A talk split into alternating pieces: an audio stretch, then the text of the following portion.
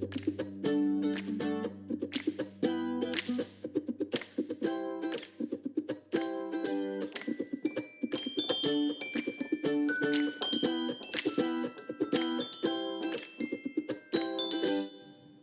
Hey, this is Kate. Welcome to Two Pastors Take a Walk and Make a Podcast. And this is Yolando, and as always, we're talking about what we're thinking about, what we're astonished by, and what we're preaching, but not in that order. Not in that order.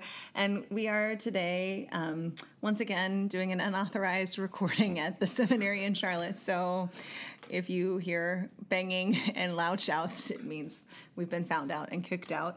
Um, and I'm just going to warn you and everyone listening that I have a lot to say today. So you should start because I might never stop. What is astonishing? I was going to say week? that's unusual. I know, I know, but I'm just saying, like, if if what is normally happening, me just kind of having whatever a normal amount to say, what Wow. everyone's used to. Like today, I have a lot to say. Seatbelt on. Okay, so what's astonishing you? Um, I'm astonished by a ministry first that I had on Sunday, Oh. and after 20 years, I'm Running out of firsts? Well, I'm happy to still be having ministry firsts. Um, our session, our elders and I have been having a conversation about how to create more intimacy in worship. Because, as you know, we are a um, smaller gathering and a fairly large space. And so sometimes we can just feel very scattered and disconnected. And so uh, we've been having some really good conversations about how to create some connection and intimacy in worship. And uh, the elders at our last meeting asked me to consider preaching sitting on a stool right in front of the congregation, not on the platform, on the floor, like right next to the first pew. but right? were you wearing skinny jeans? I was not wearing skinny right, jeans. well, I, I didn't have the church planter uniform on. no beard, No beard. yeah, right. Or flannel shirt. no tattoo. So I'm there um, with Bible in hand, no manuscript, um, and it went surprisingly well Yeah. because I'm the kind of person like doing this podcast, like sitting and talking is really not my thing. if I'm going to talk, I need to move. Like I think the the the muscles in my mouth are connected to my feet. There's something about standing and preaching and walking. Uh, I, I just have a different flow. Yeah. Uh, and so I was I was very anxious about just sitting on a stool right in front of people, and it, it's not a very tall stool, so I'm Yeah, eye basically level. eyeball to Yep, eyeball with yep. folks, and it went really well. And I have two takeaways. Uh, number one was eye contact. Right, Mm-hmm. uh, one of the most I perceive to be one of the most introverted people in our congregation, like waited for me to talk afterwards. And I don't think this person has ever commented on my preaching, but she said, and I'm quoting her, I heard every word you said today. Like, and the Yeah, yeah, emphasis yeah. was on every. yeah. Um, and so that just worked for her. And I, and I think it was all about the onca- eye contact because I remember just catching her, uh, just Yeah. looking at me uh, several times during the preaching moment. Uh, my second takeaway is it's just about change in general. That Yeah. you just got to mix things up, Yep. and um, I do have a certain routine, uh, certain habit. I'm I'm an expository preacher. I like expository preaching. I like line by So line. verse by define expository for people. Expository preaching is when you take a text and you walk people through the text, line by line, uh, point by point. Um, it can be topical, but the focus is on the text. Sure. And so, um, and I still preached in an expository sermon on Sunday.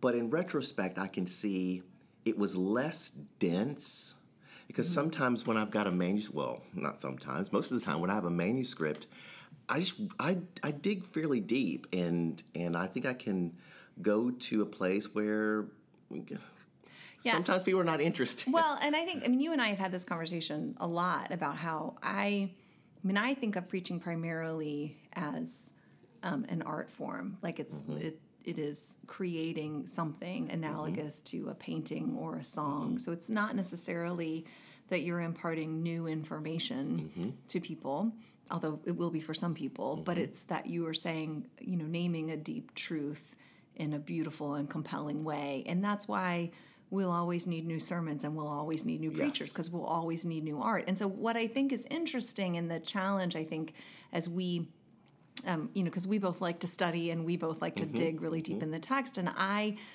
push myself and I push you that you this there's this instinct of like every good thing that could be said, I want to say it, and every true thing that can be said, I want to say it. And and I do think there's something really powerful about playing around with the idea of not only is preaching art, but sometimes preaching is improv. Not in the mm. sense that you haven't prepared, but more like a jazz improv, mm-hmm, right? Like you mm-hmm, know that when you mm-hmm. see jazz musicians playing a set, I mean, these are people who have put in just hours and hours and hours of practice and preparation so that they can be so in the Yeah. moment Yeah. that they can be in the flow in improv. And I think in that moment, when you're sitting in that chair making eye contact with people and you've done all the work and you have an outline or whatever, but you're just so open to the Holy Spirit and Yeah. you've given the Spirit so much in you to work from and then you're just saying like i'm not going to feel like i've got to have a checklist and like did i Mm-hmm. say 17 things about this verse okay now i can move to the next one Mm-hmm. but just to say there's always going to be more that we can mine in a piece of scripture than we can put in one sermon Absolutely. and just sort of i mean i think that's really really great And the reality is, by the time Sunday morning comes, the text is in me. Yeah. The text is in me, right? Yeah. I've lived with the text for a week. Right. And yeah, so Sunday was great. It was great. Oh, that's How about really you? cool. What's what's astonishing you? Um, well, so we have a program that we have been so incredibly blessed to um, be a part of. I think this is our eighth or ninth summer, and it's called Freedom School, and um, it's a six week long sort of literacy culture camp hybrid and it, it's just amazing. And um, so we have 70 kids on our campus every day and um, I, boy i'm a big believer in public school huge believer in public school but i would kill to just have that all year round right? Because it's just so amazing. And um, but anyway a- lot of the kids over the years, you know, we have kids who are whose families are part of the worshiping community who are part of this program, and we have kids who we just know so well. Their families are part of our church, even if they worship somewhere else. They're kind of part of our parish. And then we do have new children, and so the program started on Monday, and it starts with breakfast. And so I'm just kind of walking around the tables, like you know, connecting with kids I haven't seen for a while, and introducing myself to kids that I don't recognize, and just I mean, whatever. I'm the queen of extroverts, so I love it. Super happy, and um, so I'm talking to all these kids. So so two stories. One just for fun. So like this program um, is is primarily um, serves children of color, right? And so I'm walking around, and and this program we've been so fortunate just because of the part of the city where we live often has lots of families um, who have immigrated or families who are refugees. So there's literally kids from all over the world there, and like here I am, white lady walking around like trying to talk to these kids, and really, and it's loud, and I'm really trying to hear names um, and it really it's really important to me um, to learn to say people's names and to learn to say them correctly because Sure. it's just a way of honor and respect and Absolutely. i mean uh, it's ridiculous to me that mostly white people sometimes will act like oh i this name is it's it's un it's it's unreasonable to expect me to learn to pronounce a name correctly when it's not a typical white it's stupid like that wonderful Key and Peele sketch where the black Yes, substitute yes, teacher comes in and substitute is calling out the roll of like yes. timothy. I mean like we think that timothy is a totally normal name but then if some kid walks in and her name is like shantiqua we're like Yeah. what? I can't learn to say that name. I mean it's just annoying and racist and people need to stop. Yeah. and so i'm trying to like and it's loud though and i'm trying to hear these names and i am um, definitely a visual learner. So sometimes if i hear something i can't I can't hear it. But if somebody spells something for me, then I can see it in my mind and then I can figure out what it is. So I'm and so I meet these two little boys and they're brothers and they're just beautiful and they have an accent um, that tells me they were not born in this country and they um, you know I think that they are from Ghana and so they just look like little princes, right? And so I'm I'm asking the one child like, well, well, what? And I'm Pastor Kate. What's your name? He's like, my name is Lil Juice Box, and I was like, all right. Very All right. good. that is from Amen. Your name is Little Juice Box. And so I turned to his brother and I was like, Well, what's your name? And he says, My name is Elijah. And I said, Well, it's nice to meet you, Elijah. That's a great Bible name. And he said, But I have another name. And I'm like, Oh, well, tell me your other name. And he said, Oh, gonna get money. And I was like, and I can't hear him. And I'm like, what? And so I'm like, well, I didn't say what. I was like, oh, can you help me learn to say your name? Yeah. Like, can you spell it for me? So he spells it out like O G O N A G E T M O N E, right? And I'm like, oh, gone get money. That's beautiful. What does it mean? And he said, it means when I grow up, I'm going to work hard and get money. That- I heard that. I was like, I'm thinking like this is like an uh, like a ethnic like indigenous name, and I'm trying to learn to support it. But he's like, no, my brother's a little juice box, and I'm all gonna get money, and we're here at Freedom School to anyway. he's like, it was- it is a prophetic name. I mean, recognize. I love it. I just so love it. But but the story. So I mean, a I just I love this program. I love that we as a church just get to be a place where a bunch of people gather and we get to welcome them and it's just so holy and there's it it just it, it thrills me and it feels so right. Um, and there's this other family who are part of the program this year um, and they are a refugee family from syria. And so they have been i think in this country for maybe seven or eight months and they were went from syria to turkey and now they're here and um, and I just met them yesterday. I don't know their story, um, but I do know the story of Syria. And so, you know, I think it's a reasonable assumption that there's just a lot of pain and Sure. trauma and heartbreak there. Um, and so I was introducing myself and to the middle brother. Um, and just asked him what his name was, and he said, "My name is Mohammed." And I said, "Well, you know, we're in the middle of the gym, and there's all these kids, and everybody's loud, and he's clearly kind of overwhelmed, and not. He's got good English, but is just an accent, is not talking too much." And and I was like, "Well, I know there's a lot of noise, and it might seem kind of crazy now, but you are going to have a great summer here." And he looked at me, and he said, "Will some of these children be my friends?" wow.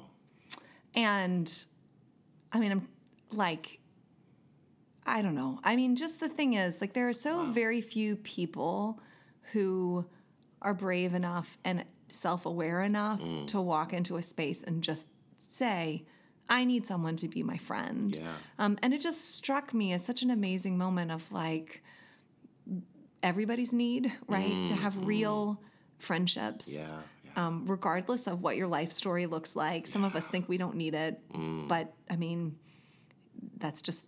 I mean, if nothing else, the biblical record is clear. It's not good for a human to be alone. We need friends and healthy and holy friendships. Um, but also just the way he said the question will some of these children be my friends just as the pastor of the church and this you know program is filled with children including my own who are part of this church community to think yeah that is the question like for all of our jesus talk and worship and ministry like if this little boy who has seen incredible horrors in this world if if he cannot when he finds himself in a church if he cannot find himself befriended by um, the children of disciples of jesus christ.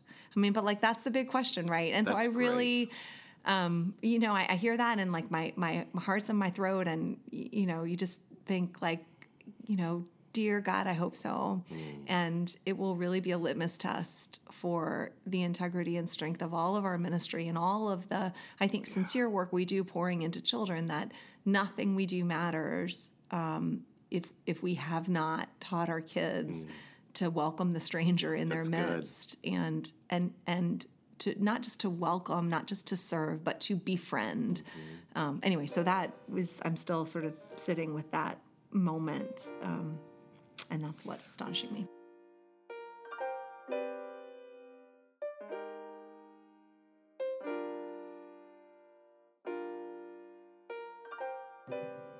so what are you thinking about I am thinking about um, a podcast I heard recently. Um, it featured an interview with Molly Fletcher. She's not a well known person. Molly Fletcher is a sports agent in Atlanta who has recently made the transition into being an author and a speaker. and um, she has been writing for the sports world and the business world. But I was listening to this podcast interview uh, with her the other day, and um, in her book, she quotes someone who's quoting someone else. So it's it's a quote from um, a journalist named Jacob Riis, and it's used by the coach of the San Antonio Spurs to inspire his team. Uh, neither one of us are uh, big sports fans, I but don't sport. yeah, but I, I found this interesting. Um, and she she writes, uh, in quoting uh, this coach, that whenever I get to a place where things are hard and nothing seems to be happening, I go and uh, watch a stone cutter. Because a stone cutter hammers and hammers and hammers a rock and nothing seems to be happening. And then on that 101st blow, the rock just splits in half. Now, of course, she's writing for athletes. You know, she's talking about uh, baseball players who spend years and years um, in the minor leagues on a bus, making less than twenty thousand dollars before they make it to the big leagues, Yeah. or the golfer who's tournament after tournament before they win a million dollars. Or they don't. Or they don't. Or they don't. Yes. Or they never make it. But I thought, man, that really does apply to the world of church transformation, Yep. where you can work and work and work and you don't see anything happening, and it's that that 101st thing, but it's not that thing that does. It's it's everything that's led up to that, Accumulation, and um, Well, and I, yeah, I mean, I think that's so good because I think that people keep looking for a new system, a new system. Well, let me try this, let me try this. And it, as if it's that they, it, if there's some magic thing Yeah. that will fix it. But the reality is, mm. it's the process that changes the spiritual reality of the community mm-hmm. that makes growth possible. And we want to skip the process. yes. And that's the huge challenge. And it's what I like about that story is that for me, it calls me, it reminds me to get my eyes off of the stone. Mm-hmm. it's really about the vision, it's about the greater vision. So you keep doing the work, even though you don't see anything happening, it is about a bigger vision. And for us in the church, this should be easier than for most people because we have this sure hope in Jesus Christ.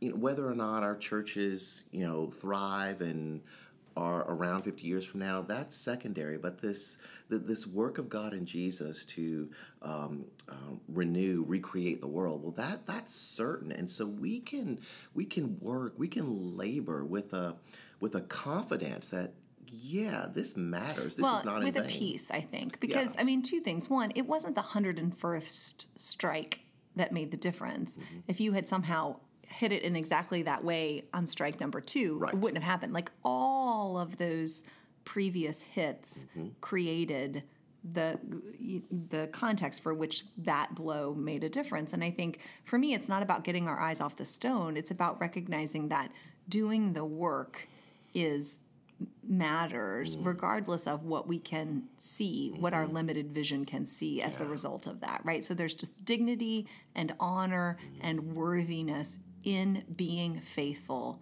period Absolutely. so yeah. I mean, like, and I want you know, you want to think about results, you want to measure, you want to always you know be asking difficult questions and being willing to confront truths that don't you know cr- perpetuate a positive feedback loop, right? So it's not that you would ignore results because you want to pay attention to them, mm-hmm. but but it's not to say like, oh, I've got to get to a certain point. It's to make sure, am I being faithful? And then, am I being? If the answer to am I being faithful is yes, then you have peace.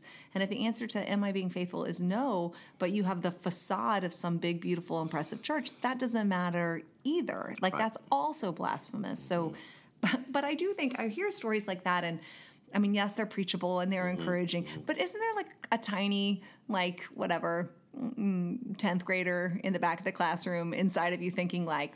You don't really go find a stone cutter every time you get discouraged. Well- like you don't really do that. like, like, every time I get discouraged, I go find a stone cutter. I'd be like, Bob would be like, "Hey, Kate, glad you're back."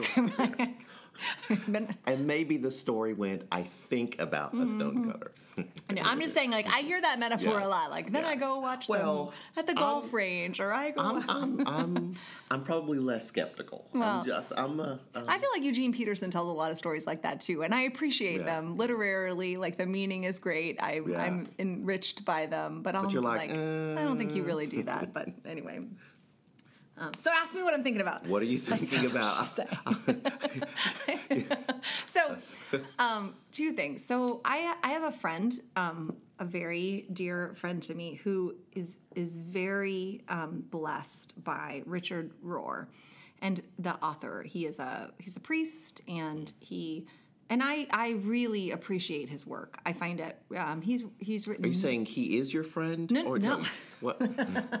like, I have a friend, friend. who is very like he's one of her primary spiritual teaching teachers, right? Like through his books, through his writing, through his podcasts. Got it. Okay. Right. She's very.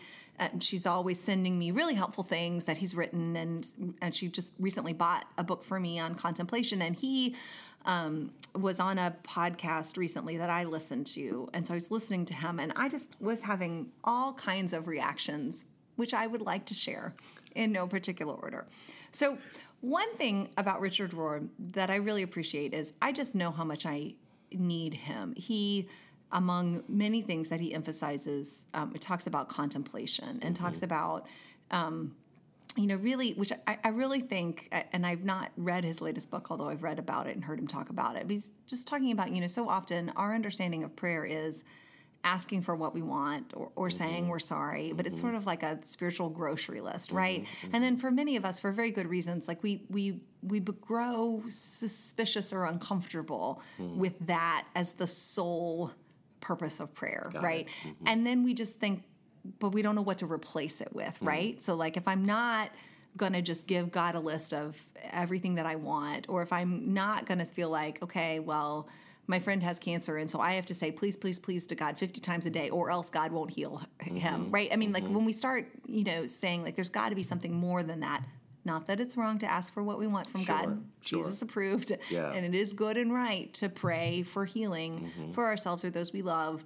Absolutely but that can't be all there is, right? Mm-hmm, and so he's talking about contemplation being this way that you know when the word prayer gets degraded like the the ancients came up with this other word to say that there's it is good for our souls just to contemplate to meditate on on God mm. and on the revelations of God and on the reality of God and what we learn from the reality of God. We recover our own real selves and our mm. real values. And he talks about like contemplation and meditation being the ability to rest in deep time, which is just so intrinsically meaningful to me. And and of all the people in the world who need to rest in deep time, it's me, right? Mm. Like I I know myself a little bit, right? So I totally get it.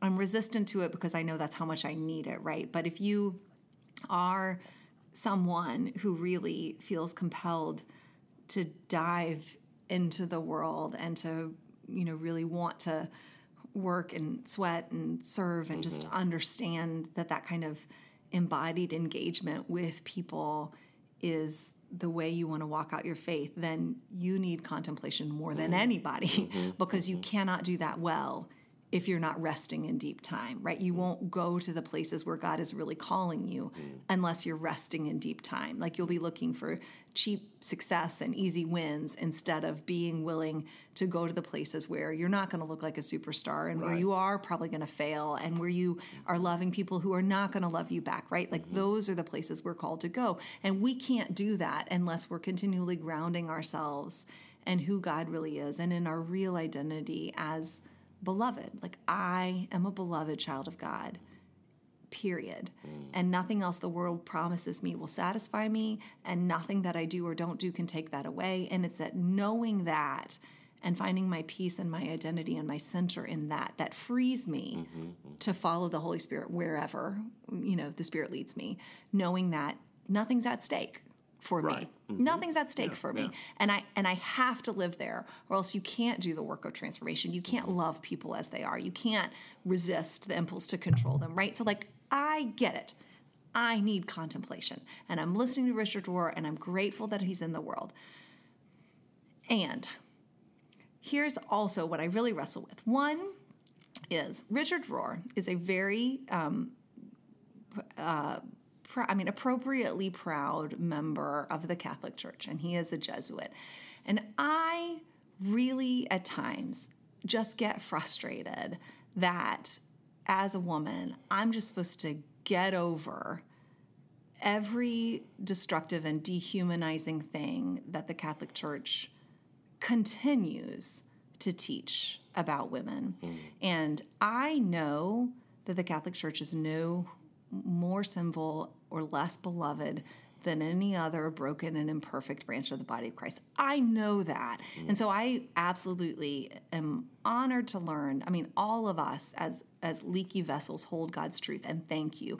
But there are just times where I just I mean, I'm listening to this man talk about contem about contemplation and resting in the deep truths of God and then thinking like I just it's just painful mm. to to just sort of like I wonder I wonder what he thinks about all these teachings about about women in this tradition that he loves so well and that you never name it or mm. you know i don't know. That's just troubling for me. And i was just thinking i had lent there's a, um, a guy in our church who i like a lot who asked me if i had would recommend a book for him.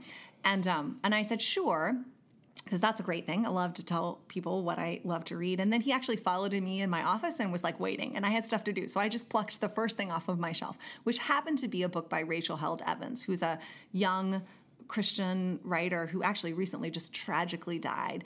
And, you know, I didn't really, if I had had time to think about what book to give him, I would not have given him that book. I wouldn't really expect him hmm. to have resonated with it. Um, but I, you know, whatever. I, I didn't have 45 minutes right then to really it, think. Yeah. So I handed him, and he brought it back to me this this Sunday, and I and I said, oh, you know, what did what did you think? And I appreciate Rachel Held Evans. I think mm. she just has um, really valuable things to say to the church, mm-hmm. as valuable as Richard Rohr, and I'm sure he would agree, right? Mm-hmm. But it was mm-hmm. interesting because he he gave the book back to me, and he was like, I was really boring, and I didn't really learn anything new, and I was like oh like, okay. And i and i was sort of i was joking and i was sort of like well she just tragically died so i'm sorry that you know whatever. And he said back to me and he was joking and he said back to me i'm sure maybe her husband killed her because she bored him to death. And i was like oh my oh, gosh. wow. and and he saw my face and he was like i'm just kidding. I was like i know you're just kidding. It's fine. But it just strikes me how women i know mm. learn from women and from men. Mm. And men I know learn from men. Mm. And it's just the way it is. And women have learned that you just that men have good and valuable things to say and you can't rob yourself of being blessed by their wisdom by you know so you just do the work to get yeah. the goodness of yeah. how God is using them right and men don't do that for mm. women right mm. and I'm not saying that he rejected her, this book because she was a woman mm-hmm. but I also just I mean, I could be wrong, but I mean, I just think most men I know, if they read at all, mm-hmm. do not read anything written by women. Mm. And that's just frustrating to me. Yeah, and in the yeah. body of Christ, it is as well. And I just think it's so important if we're going to recognize that all of humanity is made in the image of God and that also you know Christ is incarnate and so some things about our lived experiences give us the ability to receive revelations from God that you wouldn't have if you hadn't lived that life. But if I listen to someone who has a different lived reality than I do, then I can be blessed by the mm. revelation that only they could mm-hmm. have gotten from God through their lived reality because they'll share it to me and I can yeah, learn from that. Yeah, and I just yeah. I just think it's just so eh, the body of Christ is so impoverished mm. because men men mm-hmm. because women have learned how to listen to men. The men have not learned how to listen to women, and men have not learned how to receive women's uh, wisdom and the embodied truths that they that the Lord has blessed with them. And it makes me sad, and I want more men to be willing to do whatever the emotional labor of saying like i don't get this or i feel excluded by that but still there's good and valuable truth here that can bless me if i'm willing to humble myself and receive and it just anyway so i was just thinking a lot and especially just listening to all this richard Rohr that i want to learn from him mm. and i'm just frustrated I mean, I guess if you come down to it, I'm frustrated at how faithful God has been to the Catholic Church, which is obnoxious of me, right? I mean, I get that, but it's just a it's just a strange thing. And contemplation in general, like I I really really get it. And then also he's talking about like leading these retreats with millennials, you know, weekend retreats in whatever Jackson Hole, Wyoming, and I'm just kind of like I don't know. I mean, there's just so much privilege there. Uh, like unspoken, mm-hmm. I don't know, which doesn't mean it's not real and holy work. And God works in and through the lives of rich people, and I'm glad for it. But I just, I don't know. So that's that's all that I'm thinking about. Wow. That's all. That's all. Well, it's not all, but it's all I'm going to inflict upon you today. Wow, wow. So, for our listeners, who who are some other women that you would recommend that, that you particularly like? Well, that's funny because I was gonna put you on the spot and be like, "So, Yolanda Hinton, what women are you reading right now?" But that's not very nice, well, and you I've, could probably pass that test. So, well, um, one of the things I've been, uh, I, I want to keep up with it a bit more, but I'm not sure if you're aware of the um, the controversy um, in the Southern Baptist Convention around mm-hmm. Beth Moore. Oh, a little bit, yes. Because she went off. Well, yeah, and so she, and, and, it's all around preaching. You were talking about authorship, but this is about preaching. Mm-hmm. Uh, but, but, for them, the conversation has been around authority, mm-hmm. right? And so um, I think Beth announced that she was preaching at some church on Mother's Day. Mm-hmm. And um, and they said no you're not. You're speaking. Yeah it, it caused some controversy. And um, you know, I have listened to Beth Moore, and um, she, because of the um, complementarian theology of the Southern Baptist Convention, she has to say that she's a teacher and mm-hmm. not a preacher. Mm-hmm. But if you a teacher of women, a teacher of women, yes. And if you if you listen to Beth Moore, holy cow! Oh, um, sure. She she can she can preach. I mm-hmm. mean, um, so now th- there there are times when I I would disagree with her interpretation. Like when she mm-hmm. does David and Goliath, she'll talk about you fighting your giants. I'm like, no, you are not Goliath, right? Mm-hmm. Or you're, you're not, not, David. You're not yeah. David. Yeah. Um, but outside of that, yeah. But Beth Moore is hardly the only person who makes that hermeneutical move. Oh, absolutely. Right? Yes, absolutely. yes, yes, absolutely. Um, yeah. So there there seems to be a larger conversation um, happening around women and the church. Um, um, and some are saying that the uh, the the new Southern Baptist Convention president is really wanting to open that door, and it's just being closed. Well, so, and and you know, for as much as everyone talks about Pope Francis, and I whatever, I mean, he's a fine pope, but the one place where he has like stamped his foot down and drawn a line is to say, like, oh, no, no, no, these gender mm. roles within the Catholic Church are immutable. They will never be changed. Women yeah. are not. I mean, so it's just interesting that he's being heralded as this progressive.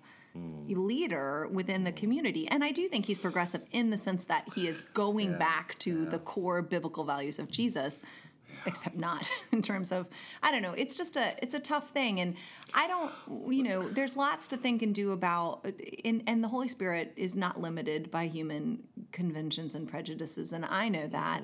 Um, and I also know that you know when you're not welcome at the table you you build a different table right and the reality is whenever god's people are truly assembled in the kingdom you know, women and men will be friends with one another yeah, and will yeah, honor yeah, one another and will not either shun or have a sexual relationship with one another, which is the answer in so many in so many settings. So I I don't you know I I intentionally and I almost never talk or preach about it because I preach in a congregation where I am the pastor. And so I mean it's obviously an embodied settled issue for us because mm-hmm. of the role I happen to play. But um, it still is difficult. I'm not sure if I would agree with that. I don't. It is an embodied issue. I'm not sure if it's a settled issue. Um, as an African American serving a historically white congregation, um, there, yes, there's a certain embodiment there, but I find it necessary to keep coming back, raising the issue of ethnicity uh, and reconciliation, and just we just got to keep looking at this. Well, I understand, but your congregation is still primarily white. And so accepting you as a leader is different than if mm. the issue is women in authority and I am in the role mm-hmm, mm-hmm. of that is traditionally maybe I think been misunderstood as a hierarchical authoritarian role, then mm. that particular issue of are women called by God to preach is obviously settled. I mean, but it's interesting to me because we have many congregation, many families in our congregation um, where the women and the children are very active and the husbands are not, which on the one hand, I know is not atypical, right? There are many families in churches led by men where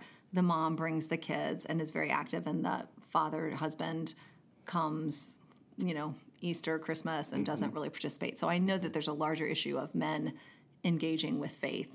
Um, but also i mean there's no way that i don't always think like oh i wonder if this church were led by a man if you would participate in it actively. And if it's the fact that there's a woman in this role that is an extra stumbling block which i will say the men who do um, participate in the life of our congregation i think you know i think it takes an extraordinarily strong man uh, you know strong in his own identity and in his own worthiness to not feel threatened by Yeah, I, a woman in that role but i don't know i try not to make assumptions because it's not helpful but I don't I don't know. I don't know about that. I mean, for for years, I went to conferences um, led by women, um, and they they were mostly for women. So ninety percent of the people in the gathering in the Coliseum would be uh, women,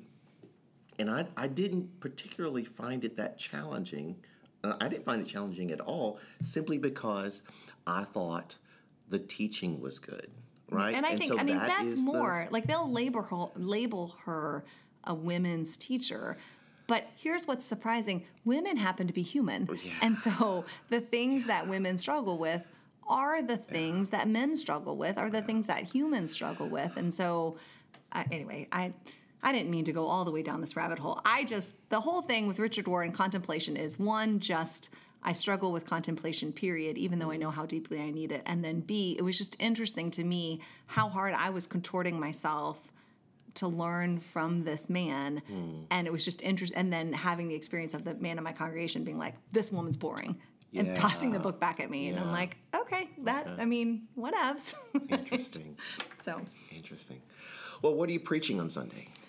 Well, so I'm preaching on Nehemiah 4. I realized that I had to do so much setup last week to set up the book of Nehemiah that I was like six and a half pages into my sermon and I was like, Yes. "Hmm, maybe I need to preach on Nehemiah 1 this week. And then, anyway, so that's a little inside baseball to say that I'm really now this week preaching the sermon I was planning to preach last week. And even though service went long last Sunday, people just don't even know how long it could have been. Wow. so